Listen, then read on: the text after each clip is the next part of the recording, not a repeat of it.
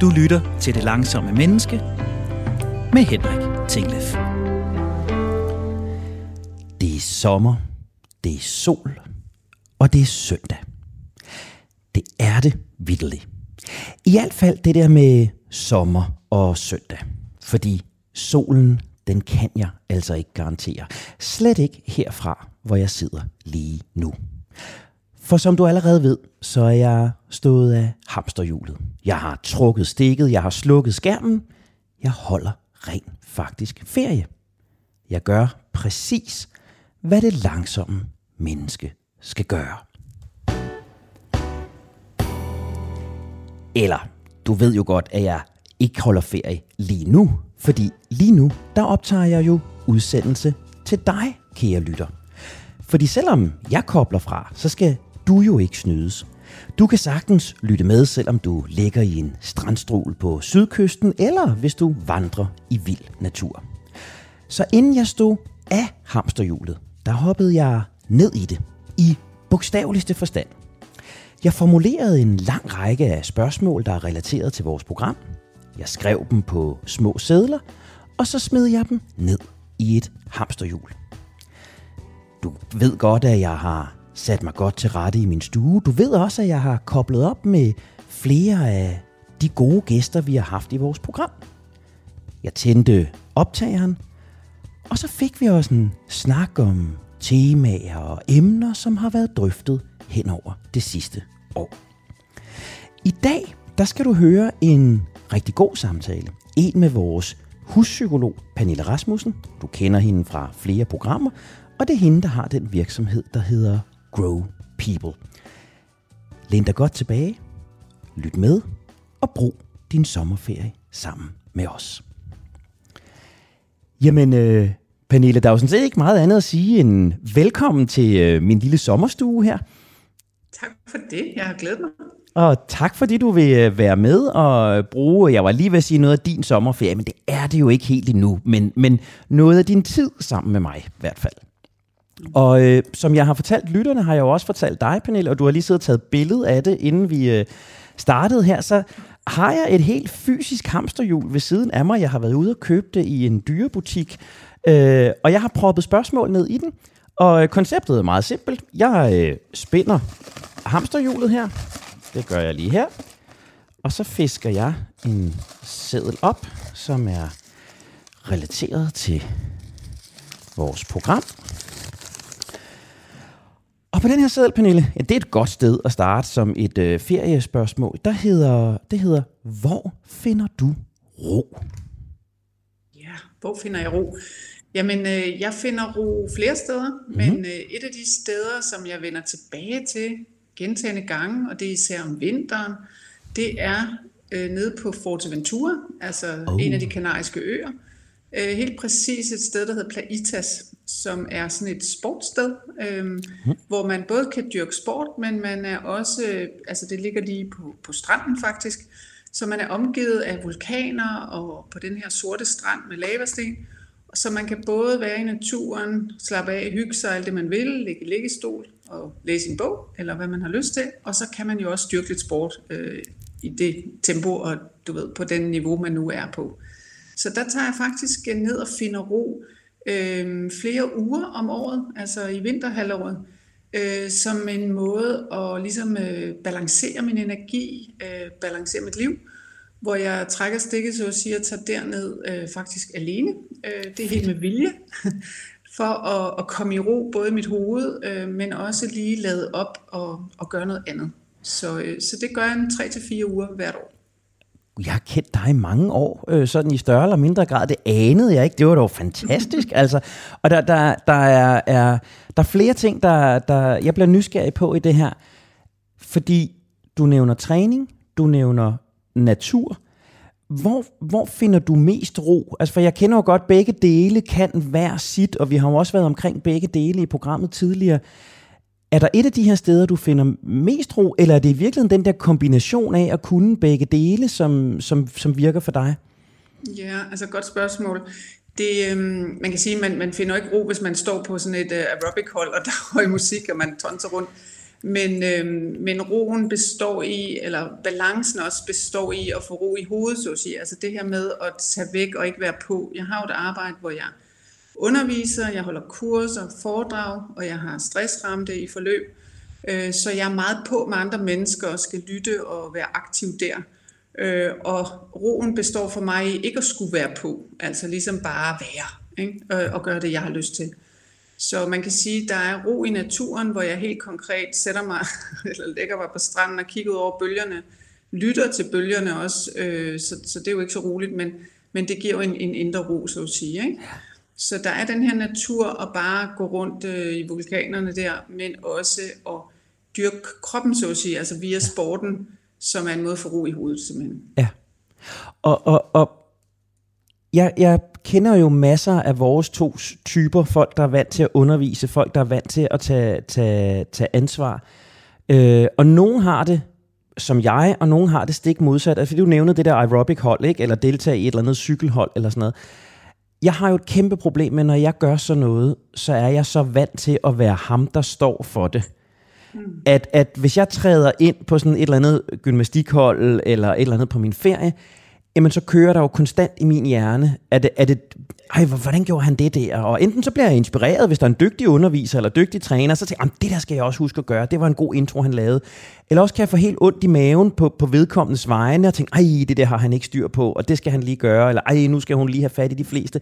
Altså, kan du godt lægge det der, øh, den der underviserrolle fra dig, når du træder ind på sådan, et, øh, på sådan et hold der? Nyder du det, eller har du det ligesom jeg? Ja, altså jeg er jo så selv gammel aerobic-instruktør faktisk. Åh, oh, så det gør det kun endnu værre. ja, det gør det nemlig endnu værre, så jeg står også og tænker, ej, hvorfor gør vi det, og ej, hun burde sige sådan og sådan nu, ikke? Så den kører også lidt. Men jeg vil sige, i forhold til at være der for eksempel to uger øh, sådan et sted, jamen så, øh, så øh, du ved, 98 procent af tiden, der, der, der gør jeg det jo ikke, fordi der, der laver jeg alle mulige forskellige ting. Ja, ja. så, du, så. så du, du kan godt lægge det fra dig? Ja, ja, øh, det meste af tiden, ja. ja. Og så bliver jeg nysgerrig på, og, og, og, og til lytteren, der, der skal jeg jo beklage, at jeg, jeg bannerfører det så meget, men det er virkelig et parameter, jeg er blevet opmærksom på den her sommer.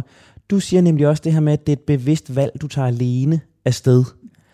Og, og jeg har sådan lidt en hypotese, som, som jeg undersøger den her sommer, der hedder, er vi moderne mennesker ikke blevet for fanget i, at vi skal være sociale? Altså, jeg er helt klart sådan en, der lader op alene. Jeg elsker at, at være alene at jeg sidder her og optager hjemme i min stue i dag, er, er også fordi, jeg har været på farten de seneste dage, og bare nyder at have en dag alene herhjemme. Men det, det er lidt skamfuldt på en eller anden måde, det der med at tage på ferie alene, eller, eller være på ferie med sin familie og sige, nu har jeg brug for en formiddag eller en eftermiddag alene. Altså, kan du følge mig i de her refleksioner, og, og, og hvad pokker gør vi ved det, Pernille? For jeg synes, det er, vi er så mange, der har brug for det der. Mm, jeg kan sagtens følge dig der er jo et eller andet i øh, altså vores egen sådan opfattelse, eller det her med, at vi skal helst være sammen med nogen, og, og hvis ikke, så skal vi nok... Øh, altså ja, vi, vi, vi skal i hvert fald retfærdiggøre, hvis vi netop har brug for en pause, som du siger, på en ferie fra familien, eller hvis vi gør et eller andet selv. Øh, og jeg har jo i den grad skulle forklare folk det her, altså også min, min omgangskreds, mine venner, min familie, altså det her med, det er okay, det er med vilje. Jeg ønsker det faktisk, det er ikke ja. sådan synd for mig. Præcis, for den kan man også få sådan, nå, ja. så du er stadig ja. alene. Ja, ja. ja. Øh, så, så, og så, men, men, og så, altså, jeg skal ligesom forklare det, at, altså sådan, men, øhm, men nu er folk så ved at vende sig til det, men, men det er det der med, at, at det er jo modvægten til alt det der, synes, altså jeg er, jo, jeg er jo ekstrovert og mega elsker mennesker og får energi af mennesker, ikke? også både når jeg er på arbejde og når jeg er fri, men, øhm, men det er simpelthen den der modvægt, den der balance, fordi det er der, jeg kommer ned i gear, det er der, jeg får sovet længe og sovet meget, og, og det er også der, jeg sådan får tænkt nogle tanker og mærket mig selv, og alle de her ting, jeg ikke får gjort på samme måde, når, der, når jeg er herhjemme. Ja. Der sker simpelthen noget andet. Og, og folk tror på, at jeg kan sidde og kigge ud i luften i flere timer og dernede, men det kan jeg faktisk godt. jeg elsker ja. det. Og det. Og det er faktisk en vigtig pointe, som så, det har jeg faktisk ikke tænkt. Men, men når jeg tænker efter, så er det rigtigt, man sover, eller jeg sover også længere, når jeg ikke har folk omkring mig, fordi jeg har en eller anden, et eller andet indre billede af, jamen, jeg kan jo ikke, altså jeg kan jo ikke sove til klokken 10, hvis der er andre mennesker omkring mig, så skal jeg jo på en eller anden måde, det er den der instruktørrolle igen, om så skal jeg jo facilitere noget morgenmad, eller jeg skal, vi skal lægge nogle planer for dagen. Men hvis jeg er alene, så er der ikke nogen, der venter på mig. Der er ikke nogen, der har behov for mig. Og så kan jeg bare sove til jeg vågner. Og hvis jeg vågner og har lyst til at sove mere, så kan jeg gøre det. Det, er, det, det, det, sådan har jeg faktisk ikke tænkt det, men, men jeg kan godt se det, at der, hvor jeg får min, min lange søvn, det er, det er der, hvor jeg er alene. Ja. Jeg, jeg, jeg, jeg ved godt, jeg bliver, jeg bliver lige på Fuerteventura der, fordi du havde også det der med naturen, og, og, og, og til lytterne kan vi sige, det var jo i virkeligheden dig, der connectede mig med Mette Lose, som, som jeg var ude og, og skovbade med for øh, her umiddelbart inden, inden sommerferien. Gør du så det, når du går der i øh, vulkannaturen på øh, Fuerteventura? Altså, kan du finde på at, at wimme eller poppe, eller hvad de nu hedder, de forskellige ting? Krammer du en, øh, en sten der på, på vulkansiden, eller, eller er du bare i den? Ja, altså nu har jeg også været ude med Mette Lose og skovbade flere gange, og elsker det der, som er lidt skævt og lidt anderledes. Meget skævt og meget anderledes. Ja, Ja, ja. Og til lytterne kan vi sige, at man har tøjet på og sådan noget. Men altså, det, det er noget med at være langsom i naturen og, og mærke og opleve den på en anden måde, end vi lige traditionelt gør. Øhm, ja, altså, øh, jeg har selv arbejdet meget med mindfulness, øh, undervist i det i mange år og bruger det også selv. Så ja, når jeg er der, øh, sidder på den der lavasten, eller det, altså det der vulkan, øh, øh, den der vulkan og kigger ud, jamen så, så sidder jeg der og mærker stenene og, og kigger lidt og dufter lidt til den blomst, der lige pludselig står ved siden af mig og sådan noget. Det gør jeg. ja. ja. Fedt. Jamen altså, og jeg, jeg, lytterne vil jo vide, at, at jeg var stærkt udfordret på det, øh, øh, men jeg kunne også godt se fidusen i det, og jeg havde jo den der, jeg gjorde det hernede i mit lille, jeg har sådan en lille grønt anlæg øh, tæt på, hvor jeg bor, og det har været sjovt at gå igennem det anlæg siden, fordi jeg har jo fået sådan nogle refleksioner over, hov, har ser anderledes ud, end jeg egentlig troede, har flere dufte, end jeg egentlig troede, der er mere forskelligt underlag, end jeg egentlig troede. Øh, jeg er ikke for alvor kommet videre med det endnu, men, men, øh, men det, står, det står på ønskelisten, og det kunne klart godt blive et, øh, et sommerprojekt. Nå, jeg skal nok lade din, øh, din Fuerteventura være, og lade være med at, øh, og, og, og dykke mere ned i den. Så jeg, jeg spænder hjulet en øh, gang mere her. Sådan der. Håber, der ikke kommer en hamster ud.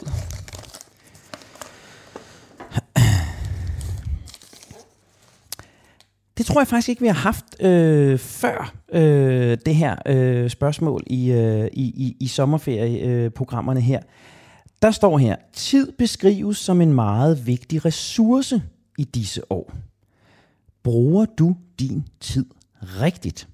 Og det kunne jo i virkeligheden også omformuleres som, hvornår er det, du er udfordret med at, at bruge tiden rigtigt, eller få tiden til at hænge sammen? Det er jo sådan uh, Trine Kolding-programmerne, og nu går der jo virkelig uh, familiære, næsten uh, veninderelationer i det her, fordi Trine er jo også en, du kender rigtig godt. Så, så dine tanker om tid som ressource, anvendelse af tid, ja, uh, yeah, ordet er dit, Pernille. Ja, altså jeg, går, jeg spekulerer sindssygt meget over det spørgsmål øh, bruger jeg min tid rigtigt? Ja. Det spørger jeg mig selv om, altså næsten dagligt, og det lyder sådan helt tvangspræget måske, lidt til den gode side. Men altså, det er fordi, jeg mener, det er utrolig vigtigt at forholde sig til. Og jeg vil ikke havne i gyngestolen en dag og tænke, uh, hvorfor gjorde jeg ikke dit eller datten eller et eller andet. Så jeg vil gerne være meget bevidst om, hvad jeg gør, gøre det, der giver mig energi, det, der gør mig glad, det, der giver mening, og der, hvor jeg bidrager og gør en forskel, alle de her ting. Ja. Øh, så ja, så, så bruger min tid rigtigt. Hmm. Det er både og, synes jeg. Altså forstå på den måde, jeg har været selvstændig nu i 15 år, og, øhm, og det elsker jeg. Øhm, det gør så også, at øh, jeg har arbejdet meget, det gjorde jeg også før det, men altså, jeg bruger meget af min tid på at arbejde, på den eller anden måde. Øh, nogle gange gråzoner øh, i det, jeg laver, men øhm, jeg vil egentlig godt bruge mere tid på at holde fri, hvis vi kunne sige det sådan. Jeg vil gerne tippe balancen lidt. Ikke? Øh, så jeg er meget optaget af øh, at bruge mere tid på at være kreativ øh, ved alt, alt, hvad det nu kan være. Ikke? Også, øh, jeg er ikke sådan kreativ anlagt, men, men, men et eller andet øh, i den dur, og øh, vil, gerne, vil, vil også gerne bruge mere tid på, ja, øh, det kan være hobby, men det kan også være sport, sådan nogle ting. Øh, så, så jeg bokser lidt med det der med at lægge arbejdet fra mig, gøre noget andet. Ja. Øhm, jeg, jeg formår det, og jeg holder fri weekender, øh, holder også øh, lang sommerferie og sådan nogle ting, men, Men øh, ah, det sniger så godt nok ind i alle ravne og sprækker, det der arbejde, øh, også kvæg vores mobil, vi kan være på hele tiden. Så, og så fordi der også er meget lav, altså jeg, ja. jeg har mange opgaver, ikke? så ja. Så svaret er, brug min tid rigtigt. Jeg prøver hele tiden, og jeg reflekterer over det, og jeg synes, jeg er blevet bedre, men det er svært. Ja. Og, og, og du siger, øh, jeg, jeg, øh, min hjerne hæftede sig ved det der, du sagde med gråzonerne, fordi det er faktisk i forbindelse med det her med, netop det, når jeg trænede med Trine, og jeg registrerede, og hvad brugte jeg min tid på, og hvor lang tid tager det. Gosh, hvor laver jeg meget gråzone arbejde. Altså, hvis jeg bare tænker på i, i går aftes, der øh, havde jeg haft en lang dag, altså jeg havde været afsted i, hvad, øh, 10-11 timer havde jeg været afsted, og så var jeg lige sådan hjemme en times tid eller halvanden, og det var sådan lidt aftensmad og lidt praktikaliteter og sådan noget. Det var ikke sådan en afslappning. Og så, ja, det var egentlig ikke meningen, jeg skulle arbejde, men så faldt jeg ned i at sidde og finpudse en slide-præsentation. Og det var på den ene side rigtig hyggeligt, og jeg blev sådan fænget af, at ah, der skulle lige være den her stil, og det skulle være sådan lidt retrobillede, og, og, og der skulle være den her farvetone hele vejen igennem og sådan noget. Og et eller andet sted, så hyggede jeg mig jo med det, men, men men jeg sad jo også og kørte det her foredrag igennem op i hovedet, og ej, gud nej, kunne jeg, ej, når nu alligevel piller ved det, så kunne jeg måske også lige gøre det på den der måde. Altså, sådan noget gråzonearbejde der, eller læse noget faglitteratur, som man bilder sig ind, man gør for at slappe af, men, men som jo også bliver arbejde, for man tænker, hvor kan jeg så bruge det, og jamen, det skal jeg have noget mere af med, når jeg laver sådan noget der. Og jeg tænker bare, der må være mange derude af alle de her små soloselvstændige og, og, og, og små to-tre firmandsvirksomheder, som ryger i den der hele tiden, ikke? Jo, jo, og det, der er jo heller ikke noget galt i at lave de der grås... Altså, jeg tænker også, som du siger, men det kan også være, at du lige havde energi på det der, du havde lyst til det der. Præcis. Så det er jo heller ikke, man skal jo heller ikke begynde at tænke, ej, nu er det aften, nu må jeg ikke arbejde, eller du ved, nu har jeg været i gang i otte timer, så skal jeg holde fri. Vi skal ikke være så rigid omkring det der. Nej. Men det er det der stadigvæk med at tænke i, altså tager det overhånd, ikke også? Ja. Altså alt med måde, kunne vi sige, ikke? Men også det der med at huske at hvile hjernen. Og jeg arbejder jo meget med stress og stressforebyggelse, og det er jo meget vores hjerner, der bliver udtrættet. Ja. Så det er det der med, hvad laver jeg med min hjerne? Ja. Får den holdt fri, øh, eller hvad? Eller ærger jeg mig, når dagen er gået i, at jeg gjorde et eller andet, du ved, der ikke var værdifuldt eller ligesom rart. Ja. Så Ja, og jeg, jeg begyndt, og jeg vil så gerne kunne sige, og derfor har jeg så i dag holdt fuldstændig fri hele formiddagen, og, og det kan jeg ikke sige, jeg har, men jeg begyndt netop at tænke meget i det der med at sige, fordi du har fuldstændig ret, man kan jo godt blive inspireret lige pludselig, og det kan godt være en aften kl. 8, eller en, en søndag eftermiddag, og det er jo som sådan fint nok, men jeg prøver virkelig at tvinge mig til at sige, når man så, så må jeg jo holde fri på et andet tidspunkt. Altså, og ikke fordi jeg tæller timer, men, men netop af hensyn til hjernen og sige, når man, hvis jeg så pludselig endte med at sidde til klokken 10 i går aftes, så kan jeg jo ikke bare gøre det samme igen i dag, og i morgen, og i overmorgen. Så på et eller andet tidspunkt, så betaler jeg prisen, ikke? Mm, ja. Præcis, præcis. Så det er den der energibalance, øh, balance i, hvordan vi bruger os selv, øh, ja. som, som jeg tænker mere øh, ja, måske en bedre måde at tænke det, end at tænke sådan helt i minutter og timer, helt firkantet. Ja. Men selvfølgelig altså, er det også det der med at have luft i løbet af dagen, så dagen også bliver rar. Ikke? Øh, altså, du ved, så man ikke bare kører sig selv træt. Ja. Øhm, ja. ja. Men jeg talte lidt med, med Mie Tastesen om det i det forrige sommerprogram, hvor, hvor vi snakkede om det her med, at i stedet for at have planlagte pauser, og sige, så holder jeg en formiddagspause, jeg holder en eftermiddagspause, og være bedre til at gribe de der sådan naturlige elementer, der er i løbet af dagen. Ikke? Nå, men så øh, er der lige en, der ringer, Nå, men så, så snakker man måske lige fem minutter længere, eller så larmer det et eller andet sted, Nå, men så stopper man måske med at arbejde og, og laver en kop kaffe i stedet for, eller hvad det nu kunne være. Altså netop det der med at, at, at lave de der stop i løbet af dagen og benytte det naturlige flow i det, i stedet for at det bliver så stringent. Ikke? Mm, præcis, og jeg, jeg gør meget det sådan, jeg har kontor hen ved, ved Kultorvet, øh, så går jeg lige ned og, og måske henter et eller andet i pakkeshop og tilbage igen på 10 minutter, fordi så kommer jeg ud og får luft og får bevæget mig og får en pause på den måde, ja. i stedet for at tænke, jamen det kan jeg jo ikke gøre min arbejdsdag, det gør jeg, når jeg er fri. Ja. Så bliver det en pause for mig. Ja, jeg havde en kollega på et tidspunkt, der, der nogle gange, hvis hun skulle handle ind i løbet af, af, af arbejdsdagen, så, så gjorde hun det, vi havde kontor ret tæt på, på, på en, sådan en hvad hedder sådan, en detailvarebutik, så gik hun tre-fire gange i løbet af dagen ned, og lige, så tog hun lidt grøntsager den ene gang og op igen, og så gik hun ned og tog brød og mælk og sådan noget. Og på en eller anden måde var det jo lidt fjollet, men samtidig gjorde det jo netop, at så havde hun en anledning til lige at få øh, 10 minutters pause, ikke? og så var der handlet ind, når man øh, gik hjem fra kontoret.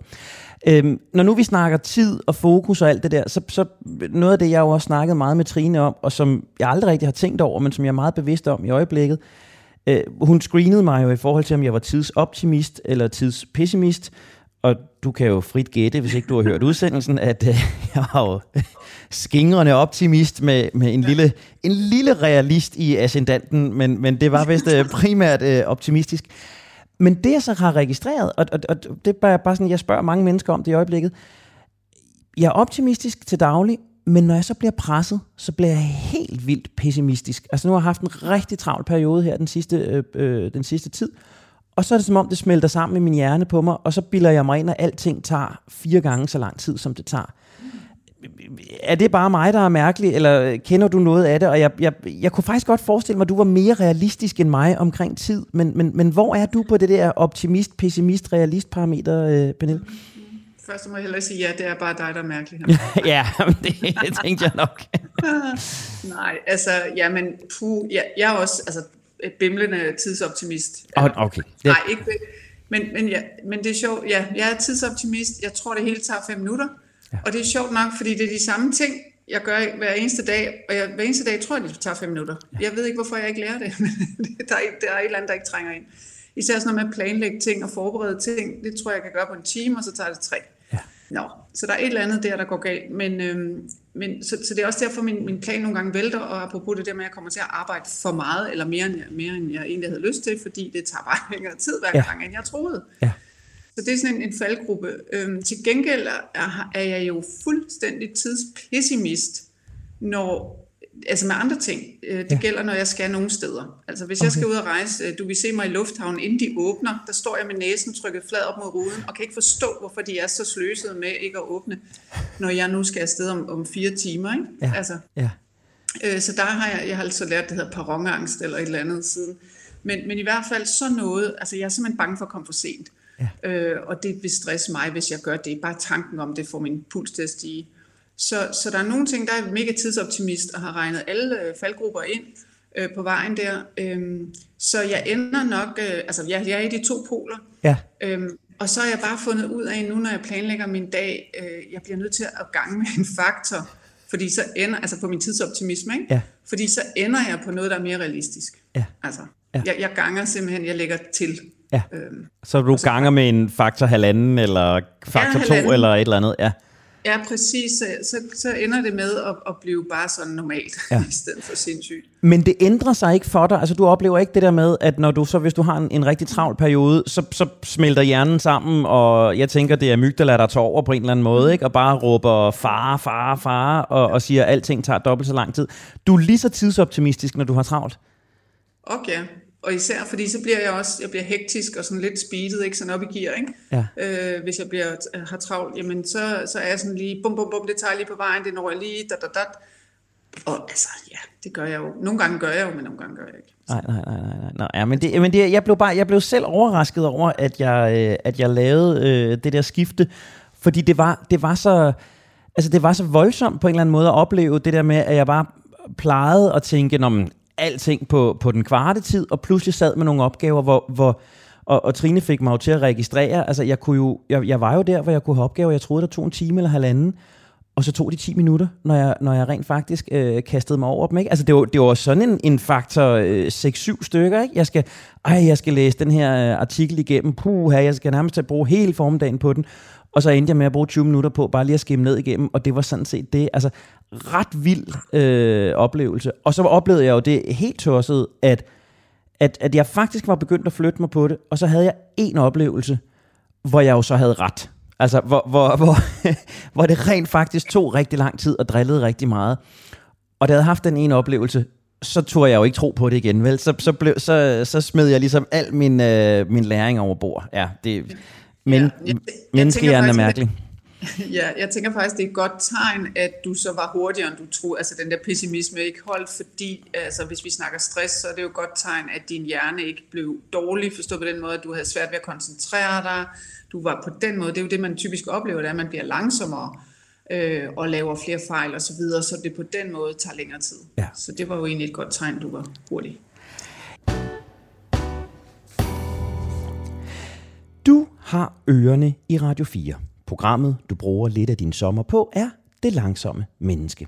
Mit navn er Henrik Tinglef, og sammen med vores huspsykolog, ejer af virksomheden Grow People, Pernille Rasmussen, der er jeg hoppet ned i hamsterhjulet og er på vej igennem vores spørgsmål relateret til det sidste års udsendelser. Og Pernille, vi har berørt to spørgsmål indtil nu. Det er, øh, hvad vi, øh, jeg var lige ved at sige, hvad vi har nået, men det siger jo egentlig noget om, om ens tankegang. Ikke? Altså, hvad er det, vi skal nå? Vi skal nå igennem dem alle sammen. Det kan være, at vi når et til. Det kan være, at vi når fire til. Jeg ved det ikke. Men øh, det er blevet tid til at, øh, at spænde hjulet, så jeg drejer på det fine lyseblå hamsterhjul her. Jeg tænker, det er fordi, vi er langsomme, Henrik. Det er da bare det. Jamen, det er positivt, tænker jeg ja, i virkeligheden. Ikke? Jamen, det er det, og det... Øh... Og jamen, se, det, det kommer du så til at stå til regnskab for nu, om du øh, i virkeligheden er. Øh, spørgsmålet her, øh, det hedder, Pernille, hvornår har du sidst revet en hel dag ud af kalenderen, uden at have nogen plan på forhånd? Og Fotoventura tæller ikke. Øh. Nej.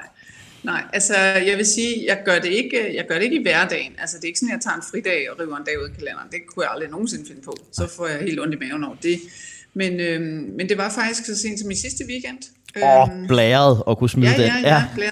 Øhm, men det er fordi, jeg, altså jeg prøver faktisk, altså det, det er meget med vilje, jeg har besluttet mig for, at i min weekend der vil jeg være langsom, ja. øh, men også øh, have færre øh, ting, jeg skal, eller færre, færre aftaler, færre, færre sådan, øh, du ved, deadlines eller planer. Det der med at prøve at give luft til at bare, bare, men altså mærke, hvad har jeg lyst til, øh, hvad, hvad skal der ske med hvem, og hvordan, øh, du ved, gribe de muligheder, der er, øh, hvis nogen vil noget med mig, og sådan noget men også sådan, du ved, kigge på vejret, og, og hvad skal der lige være i dag, og hvad, hvordan er dagsformen og sådan, til, til, til det, der nu kunne være. Hvor god er du til bare at være i det? Altså fordi, det jeg oplever, når jeg gør det der, det er jo, at jeg, altså skam er så voldsom en følelse, men, men dårlig samvittighed måske, eller, eller lidt ligesom før, hvor jeg får formuleret, så må vi se, hvor meget vi når, ikke? eller hvor meget vi har nået så, så får jeg lynhurtigt sådan en idé om, jamen jeg burde jo gøre noget andet. Altså, ja, der er noget rigtigt i bare at være, der er noget rigtigt i, at jeg ikke har nogen planer, men jeg kunne jo lynhurtigt lave nogle planer, så jeg rent faktisk fik gjort et eller andet. Og så kigger jeg på mine gardiner, jeg burde skifte, og tænker, så var det måske i dag, jeg burde gøre det. Eller, altså, kan du godt bare være uden, at den der øh, dårlige samvittighed, den kommer? Mm, nej, altså det er jo ikke sådan, forstår jeg, så laver ingenting sådan en dag, hvor der ikke er planer, hvor jeg bare ligger på, på sofaen og ser Netflix. Det gør nej. jeg jo nogensinde, faktisk. Øhm, men, men, øh, men, men altså, så, så er det det der spontane, det der med, jeg kan også, så kan jeg kigge på gulvet og tænke, gud, det, der trænger til at blive vasket gulv. Ja. Øh, nå, det er da egentlig fint nok, det gør jeg da nu. Eller jeg kan kigge på gulvet og sige, det gider jeg ikke lige nu. Øh, jeg går lige en tur i parken i stedet for, som nu. Ikke? Så, så det er sådan lidt mere at gå videre flow, hvad jeg har lyst til, og, øhm, og ja, og ikke, øhm, men, men selvfølgelig kan der stadig være sådan en, øh, øh, hvad skal man sige, samvittighed i forhold til netop ikke bare at, at lave ingenting. Altså, øh, jeg skal bruge min krop, og jeg skal også øh, udrette et eller andet. Ja. Men, men prøver meget at gøre det, jeg så har lyst til at udrette, i stedet for en plan, der var lavet ugen for inden på et bestemt tidspunkt. Og gør, gør, gør det der med at tage de, de impulsive valg, eller de impulsive øh, sådan beslutninger, gør det så måske nogle gange i virkeligheden, at, at tiden bliver brugt på noget bedre, noget mere rigtigt, noget rarere, tænker jeg. Altså fordi, jeg oplever, når jeg sådan langtidsplanlægger, så bliver det sgu så fornuftigt, altså på en eller anden måde. Så bliver det gardinerne og tøjvasken og, og det der. Altså oplever du en, en fordel i virkeligheden ved så at tage det, som det kommer? Ja, det synes jeg. Altså igen, så er det i hvert fald sådan en modvægt og balance til, øhm, til mit, mit, mit arbejdsliv, som jo er meget planlagt, og tider og datoer og mennesker, øh, sådan, øh, ja, på den måde forudbestemt. Og, og det er jo ikke dårligt, men, men igen, så gør noget andet ved bare at kunne være. Øh, og så ligesom, ja, tage det, der nu måtte opstå. Så, øhm, så, så, ja, så det føles egentlig godt, men, og, og det kan både være, altså sidste weekend, der var jeg ikke skulle noget, der, der endte jeg med at rydde op i mit tøjskab, og ind og ud og op og ned og ordne. Og, Det lyder som mig. og jeg hyggede mig, havde en vældig fest, og så gad jeg ikke at rydde væk, og så lå det i tre dage, inden jeg var færdig. Men det var også fint, fordi så blev jeg afbrudt og skudt med nogen og noget, og, og nogle mennesker og sådan noget, men, men det, var, det var fint. Ja. Og, og, og det er ikke for at, at foregribe begivenhedernes gang, og jeg ved ikke, om det er noget af det, du har valgt, men, men det er bare for at sige, fordi det er jo virkelig en af de ting fra manifestet, som, nøj, hvor jeg øver mig i den, den der fra Dennis Nørmark med bevidst uambitiøs, ikke? Altså, nøj, hvor jeg knokler med den, fordi det er det, det, det, der melder sig i mig, når jeg forsøger at, at stjæle mig noget tid, eller, eller bare have tom kalender, så ligger den der, de der ambitioner ligger inde bag, jeg siger, men lige nu spiller jeg jo tiden, jeg burde faktisk kunne bruge den til noget bedre, jeg kunne godt lige finpudse et eller andet. Åh, oh, det er svært altså.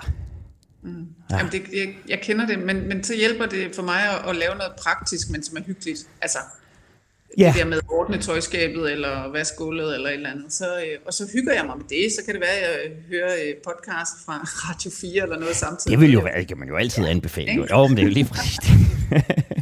Jamen, det er godt. Jamen, ved du hvad? Lad os øh, spin the wheel her. Vi øh, drejer den turkisblå øh, børge her, og vi øh, udtrækker.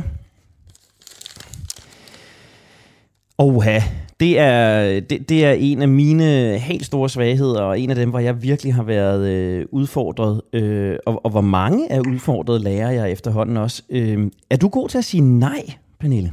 Mm. Oh, puh, nej, altså det er... jo, det kunne du så. jeg, kender, jeg kender ordet, ja. kan du høre. Ja. Altså, øh, det er jeg ikke. Øh, har været virkelig dårlig. Og igen, det er også noget af det, der har gjort, at jeg har arbejdet for meget, fordi jeg kom til at sige ja til for meget, og og komme til at sige, øh, altså glemte at sige nej på de rigtige steder, eller hvad skal man sige, ikke? Det blev for automatisk, det blev, øh, når nogen spurgte om noget, så var jeg sådan lidt beæret. Nej, hvor dejligt, der er nogen, der vil mig noget med mig, og i, hvor er det fint. Øh, så jeg var også lidt stolt, og så kom jeg til hurtigt at sige ja, i stedet for at ja, mærke efter, som vi psykologer elsker at sige, er en god idé. Ja. Men også bare kigge i min kalender eller et eller andet. Det var bare sådan, ja. ja, ja, det vil jeg gerne. Så det skete meget automatisk, men... Øh, men jeg vil sige, at jeg har prøvet at hjælpe mig selv, men det har været en lang sej kamp, hvor jeg prøver at få nogle strukturer og netop indøve sådan en sætning med. Øh, det lyder spændende, Henrik.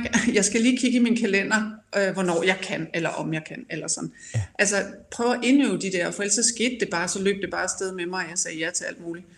Øhm, så, så jeg prøver det, og så øh, vil jeg sige, altså hvis der, til gengæld, hvis der virkelig er noget, jeg ikke vil, øh, privat eller arbejdsmæssigt, så, øh, så bliver det altså nej. Ja. Og der kan jeg godt være ret hård og være sådan, eller hård, men være sådan lidt ligeglad med, hvad folk tænker. Altså, hvis ikke jeg gider, så gider jeg ikke. Så er så, der ingen, der kan. så du ryger i den der fælde, som helt tydeligt var også en af dem, jeg, jeg fik registreret der, da, da jeg trænede med Sebastian Nybo. Altså den der sådan lidt... Øh, øh, sådan, ja, taknemmelighed har vi jo brugt på en anden måde, men, men sådan lidt, lidt beæret, de der beærede jager, ikke? Sådan, Ej, kunne du ikke tænke dig at lave det her? Kunne du ikke tænke dig at komme her og sige noget om det? Kunne du ikke tænke dig at være med i? Altså, hvis jeg føler mig lidt privilegeret, at jeg får muligheden, Jamen altså, så, så har krybdyrhjernen svaret øh, fire minutter før jeg overhovedet har, øh, har tænkt mig om. Ikke?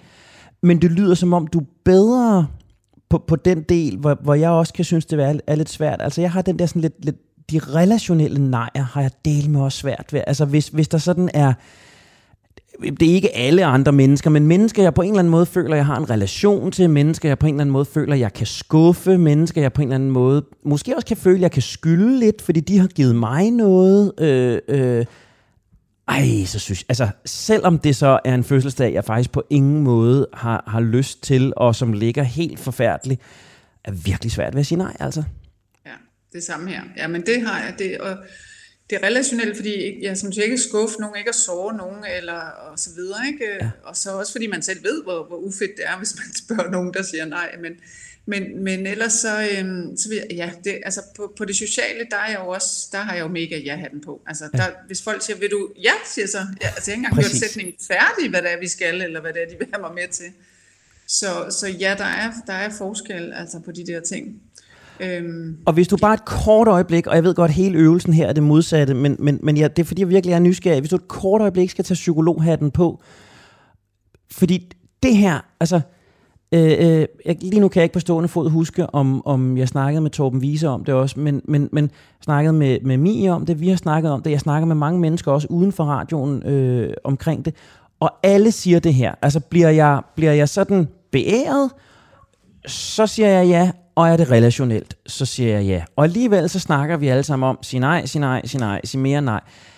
Hvorfor pokker er det så svært, Pernille? Altså, du og jeg er psykologer. Vi har helt, helt 100 begge to siddet i sessioner med klienter og givet den her regel, som du også siger, når man lader være med at svare med det første, og vinter noget tid, og det er altid nemmere at komme tilbage og ændre et nej til et ja, end et ja til et nej.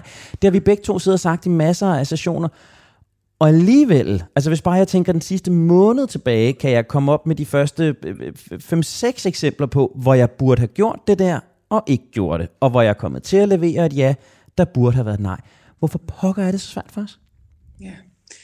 Jamen altså, jeg tror, der, jeg tror, der er flere grunde til, at det er svært. Øhm, noget af det er jo sådan helt basalt vaner. Altså hvis du gør noget mange gange, jamen, så er det nemmere at gøre det og, og lynhurtigt og sådan noget. Så noget af vaner. Noget af det mener jeg også er selvforståelse, altså vores selvopfattelse. Ja. Øh, jeg, jeg er da ikke sådan en sur en, som, altså ikke fordi man er sur, hvis man siger nej, men, nej, det, men det er jo forestillingen, ja. Præcis, det sådan kan være vores forestilling, og, og der har også været meget op, øh, du ved, snak om nej-hatten, og det, nej, man skal da ikke have nej-hatten på, det er jo, så du ved, vi vil ikke være sådan nogen, så der er sådan meget vores selvopfattelse, men der er jo også det her med i vores natur som mennesker, vi vil gerne hjælpe, vi vil gerne være der for andre, så hvis nogen beder om noget, jamen så er det jo naturligt for os, og vi har lyst til at gøre en forskel og hjælpe. Ja. Så, så det skal vi jo heller ikke underkende. Heldigvis er vi jo på den måde også relationelt, øh, hvad skal man sige, skabt på den her måde. Ja. Øh, så der er også noget i det. Øhm, og så er der jo igen også nogle af os, der er tidsoptimister, og tænker, ja, ja, det kan jeg da sagtens, ikke også? Og det tager fem minutter, det gjorde det ikke. Så, så der er også noget, altså hvis vi sådan er, er på det spor, der, der kan gøre, at vi siger for sagt ja til for meget. Øhm, og så alt det her med ikke at skuffe øh, forventninger, hvad andre forventer osv. osv.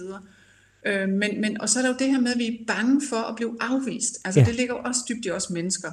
Altså hvis jeg siger nej til Henrik, der spørger, om jeg vil være med i hans øh, Radio 4, det langsomme menneske, ikke? Øh, fordi jeg ikke, jeg har faktisk ikke tid, eller hvad det er. Det har jeg så den her uge, og det er jo super.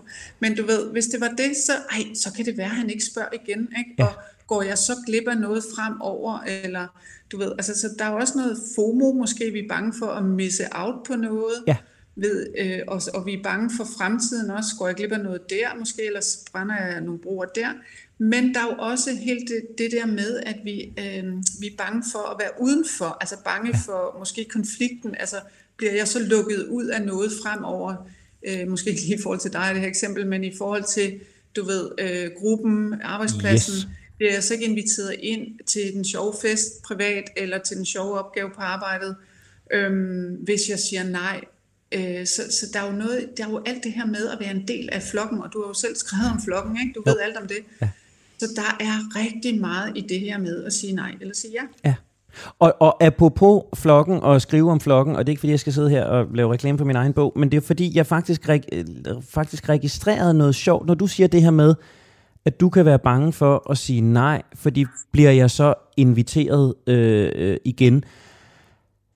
Jeg oplevede, da jeg skulle holde bogreception, oplevede jeg den modsatte angst, den der hed, jamen hvis nu folk siger nej, når jeg er inviteret til bogreception, jamen hvis folk siger nej, jamen ved de mig så ikke nok?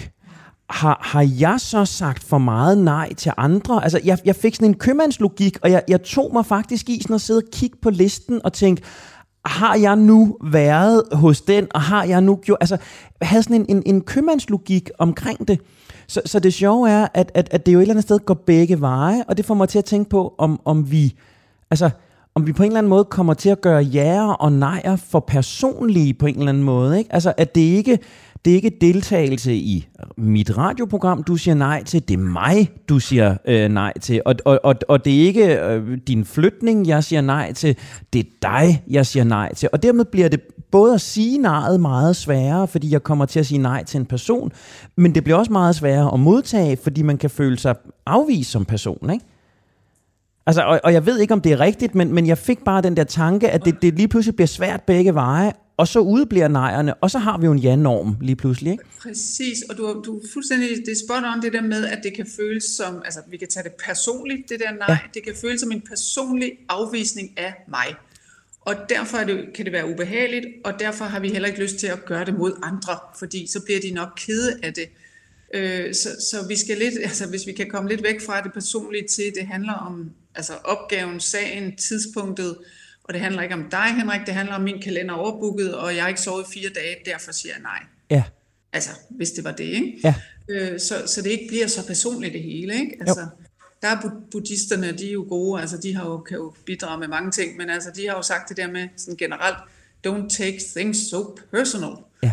Altså hele verden handler ikke om dig, Pernille. Nej. Så når nogen siger nej til dig, hvis de gør det, så handler det om 117 ting i deres liv.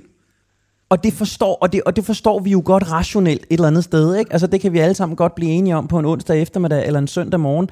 Men, men når vi står midt i det, så kommer vi til at gøre det ekstremt personligt. Ikke? Altså, ja. og, og, og, øh, og, og jeg tror bare, det er bare sådan et parameter. Jeg, jeg blev opmærksom på det der omkring receptionen, fordi jeg bare pludselig sådan tænkte, ej, altså, det var en fredag eftermiddag klokken 16. Øh, øh, det er ikke det roligste tidspunkt for, for de fleste mennesker, så, så hvis folk melder afbud, så er der nok rigtig gode grunde til det, som ikke nødvendigvis handler om, at de ikke gider at bruge tid sammen med mig.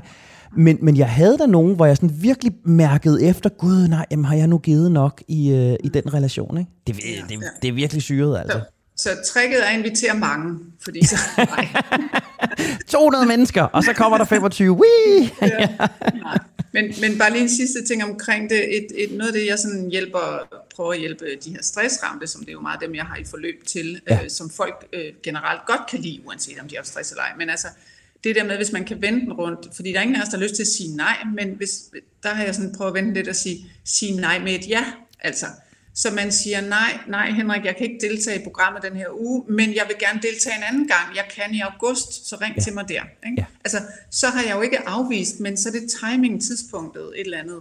Øh, og det, det er meget nemmere. Ja, Jamen, det er fuldstændig rigtigt. Og det, er, og det sjove er jo, fordi det råd kender jeg jo også godt teoretisk, og jeg har også øvet mig i det.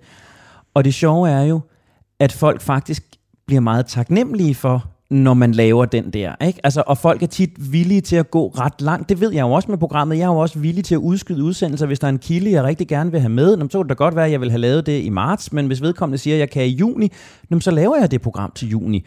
Og jeg oplever også, når jeg siger til folk, at det vil jeg gerne, men jeg kan først om to måneder, så vil folk ofte gå ret langt. Og, og, og det, øh, så jeg, jeg tror, det, lad, lad, lad det være udgangsreplikken øh, øh, på det, den der hedder, jeg siger nej med et ja. Det er virkelig en meget god balance. Ja. Altså, jeg vil jo gerne spinde hjulet igen, men jeg vil jo også rigtig gerne tale manifest med dig, Pernille. Og, og selvom det jo ikke burde være en faktor i et program som det her, så er det jo en faktor, at vi, vi synger på de sidste øh, 8-9 minutter. Så jeg tænker, om ikke vi skulle, øh, skulle kigge på, på manifestet, det manifest, som vi jo lavede sidste sommerferie, og, og som du jo øh, bidrog til i virkeligheden med, med en af de aller, aller første sætninger. Øh, og jeg ved jo ikke, om du, du har valgt den som en af dine øh, parametre, men det jeg jo har bedt dig om, og som jeg har bedt alle sommergæster om, det er at vælge en regel, retningsanvisning, huskeregel, hvad vi nu skal kalde det fra manifestet, som de selv gerne vil fokusere lidt mere på, eller som betyder noget for dem selv. Et, som de gerne vil brede ud til alle lytterne og sige, det her synes jeg, I skal være opmærksomme på. Og så et, som vi som samfund, som, som land, som folk øh, sammen kunne være opmærksomme på. Og du må sådan set selv om, om du starter med det ene eller det andet eller det, eller det tredje panel. Så øh, ja, manifestet er dit. Ja, øh, tak. Altså, øh, jeg, jeg er jo lidt grådig, så jeg vil gerne have to. Kan jeg ikke få to til mig selv? Ja, det er sommer, og det er søndag, så snup to. Og og du er generøs, ja. Ja, ja. Ja, altså, øh, jamen, det er jo sådan, at de råd, man giver andre, det er jo tit dem, man selv har brug for. Ja. Så jeg vil gerne starte med mit eget råd til andre. Godt, til altså det her med, øh, altså restitution er nødvendig for præstation. Ja. Øhm, den har jeg brug for selv at huske at gøre og minde mig selv om. Og det er jo meget sådan fysisk at være i ro, fordi jeg farer meget rundt på alle mulige måder men det er også den der hjerne, der skal være i ro. Ikke? Så, så den vil jeg gerne øh, prøve selv at blive bedre til at arbejde med. Det er jeg i gang med. Øh, det er en ja. daglig opgave. Ja. Øhm, og så i forlængelse af det vil jeg også gerne have den her med sluk, altså prøv at lukke ned for elektronikken. Øhm, jeg, jeg kommer til at sidde, og det er det udtryk, som Trine Kolding også bruger, zombie-scrolle. Ja. Jeg kommer til at sidde med min telefon og scrolle rundt og se vejrudsigten for femte gang på fem minutter. Ja. Hvor det er sådan lidt, der er nok ikke sket det vilde der. Men, men altså simpelthen få den telefon slukket og lagt væk. ja. øh, det, det, det, vil jeg, det skal jeg simpelthen prøve at se, om verden står, når jeg så får den tændt igen. Det er jo ikke sikkert, men nu får vi se. Ja. Og, det, og ved du hvad, jeg, jeg havde en, en, en, en oplevelse med det der for nylig, som faktisk skræmte mig ret meget. Nu er det jo en, en, øh, en dårlig bevaret hemmelighed her i programmet, at, at jeg har øh, visse følelser for et vist øh, fodboldhold med en løve i, i logoet og tre bogstaver i navnet. Øh, øh, og, og der skete jo det fantastiske, at, øh, at der var et mesterskab, der kom hjem til hovedstaden, og alt var godt. Og der var nogle dage der, hvor der jo virkelig, det bimlede og bamlede på sociale medier, og der var øh, guldfestvideoer, og der var sjove opslag fra spillere og trænere og klub og alt muligt andet. Og det vil sige, at jeg fik opbygget nogle dage, hvor jeg tjekkede sociale medier rigtig meget for at følge med i det der mesterskabsfejring, og så æbbede det jo ud sådan en, en hen over en uges tid eller halvanden. Men så begyndte jeg at sidde og følge med i alt muligt andet crap, bare fordi jeg havde vendet mig til, at når jeg kom hjem fra arbejde, så tog jeg den der tur rundt på Twitter og på Instagram og på, på Facebook. Og så skulle jeg bare, og pludselig, og, og det var der, det var tåbeligt, pludselig så sad jeg og brugte tid på Johnny Depp-sagen som jeg aldrig nogensinde ville have beskæftiget mig med. Altså ved, ved, ved, ved bare øh, halv opmærksomhed ville det have ravet mig en høstblomst. Men fordi jeg havde fået opbygget det der tjekkeritual, den der zombie scroll, så var Amber Heard og Johnny Depp lige pludselig vigtige i mit liv. Det var jo totalt godnat, altså. Så en ting er det der med at sige, at en gang imellem er det nødvendigt og vigtigt, men det kan bare gøre, at man bliver smittet af noget andet. Det var i hvert fald en øh, virkelig en øjenåbner øh, øh, for mig, og, øh, og, og, og Ja, det, så zombie scrolling, væk med det. Log af. Ja. Ja, ja.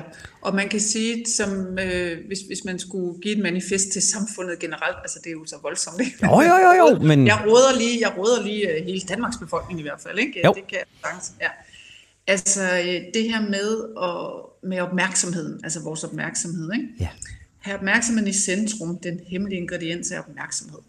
Øhm, det lyder lidt øh, højdragende måske, men det handler jo om det der med, hvis vi kan styre vores opmærksomhed, kan vi styre vores liv. Ja. Så apropos telefonen også. Hvis jeg har min opmærksomhed mod den, jeg er sammen med øh, lige nu, kig på dig, snak med dig, i stedet for at kigge ned i min telefon, eller hvad det er, jamen, så får vi jo meget bedre relationer, vi får et helt andet connection, vi opdager ting hos hinanden og hos verden, og vi, ja, vi opdager livets små glæder, kunne vi sige, med at kigge rundt og se solen stå op og alle de her ting, i stedet for at alt skal være på, på, på elektronikken, ikke? for eksempel. Så det der med at beslutte, altså tage et aktivt valg om, at jeg vil være altså styrende, jeg vil styre min opmærksomhed, ja. øhm, så er vi altså, det mener der kan vi komme rigtig langt. Øhm, og vi kan også på den måde opdage problemer, vi kan løse problemer, øh, hvis vi gør det. Ja, og, og, og, og jeg snakkede faktisk, eller snakkede med flere mennesker på det seneste om det her med, hvor sjældent vi kun har opmærksomhed på én ting.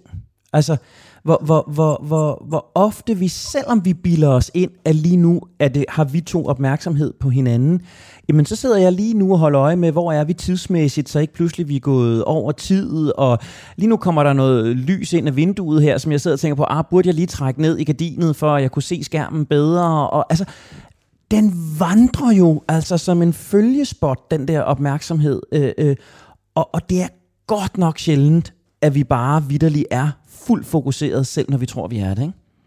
Jo, jo. Og det, og det gør, og, altså, der er jo også undersøgelser, der viser, at vi også, altså vi kan holde den, vi kan ikke holde den øh, et sted mere, vi flakser rundt, stapper rundt, kan man sige, men, men det bliver simpelthen også kortere vejt. Når vi så prøver at holde den et sted, så, så kan vi ikke, altså vi, vi er simpelthen blevet dårligere til det med årene, og man kan sige, at hvis vi fortsætter på den her måde, bliver vi endnu dårligere. Så, så vi, altså vi mister også den der fordybelse, den der fede fornemmelse af det at være opslugt af et eller andet, vi nu sidder med, hvor vi glemmer tid og sted, altså det, øh, som man også er kendt som flow-oplevelsen. Ja. Det mister vi simpelthen, når vi flakser rundt i opmærksomheden, vi bliver forstyrret og afbrudt af andre, og hvis ikke andre forstyrrer mig, så skal jeg da nok selv forstyrre og afbryde mig. Så, så der er rigtig meget, vi går glip af. Øh, de der livets små ting, kan vi sige, men som egentlig jo er det, øh, som er livet, ikke? hvis vi skulle blive meget filosofiske lige nu. Så, øhm, så der er noget i, vi også vender os til at flakse rundt, når vi er sammen, og lige tjekke, og lige gøre, og lige rejse os og løbe rundt. Altså, det er også blevet normalt og acceptabelt. Øh, og det kunne jeg da godt tænke mig, at vi, vi øh, ja, sætter en, altså bliver bedre til og, og sætter bremsen lidt i der. Også for vores arbejde, også for vores stressniveau, alle mulige ting. Og jeg er, jeg er fuldstændig med dig, og jeg tænker i virkeligheden, at vi skal ophøje den, for nu fik du to på den første, og så synes jeg, at vi skal ophøje den og sige, at det er både til lytterne, og det er til alle os danskere i virkeligheden at sige, jamen vi er, vi er nødt til i langt højere grad at have opmærksomheden i centrum. Det er den, vi skal genvinde, hvis vi skal genvinde balancen. Psykolog Pernille Rasmussen, indehaver af virksomheden Grow People, tusind tak, fordi du vil være min sommergæst nummer tre. Tak, fordi du vil småsludre om alt og intet med mig i en times tid. Selv tak, og jeg overvejede aldrig at sige nej. Det har været en fornøjelse. Ah, hvor er det dejligt. Og det, øh, det blev jo altså turen i sommer hamsterhjulet for i dag. Der er ikke flere spørgsmål. Der er heller ikke flere svar. Husk, at du altid kan genlytte Det Langsomme Menneske og alle de andre Radio 4-programmer i Radio 4-appen, som du finder i App Store eller hos Google Play. Har du input, kommentarer eller interessante vinkler på langsomlighed, vi skal kigge nærmere på i efteråret, så kan du altid skrive til os på langsom radio4.dk. Tak, fordi du har investeret lidt af din sommer i os. Jeg hedder Henrik Tinglef, og jeg vil fortsat bruge sommeren på at blive det langsomme menneske.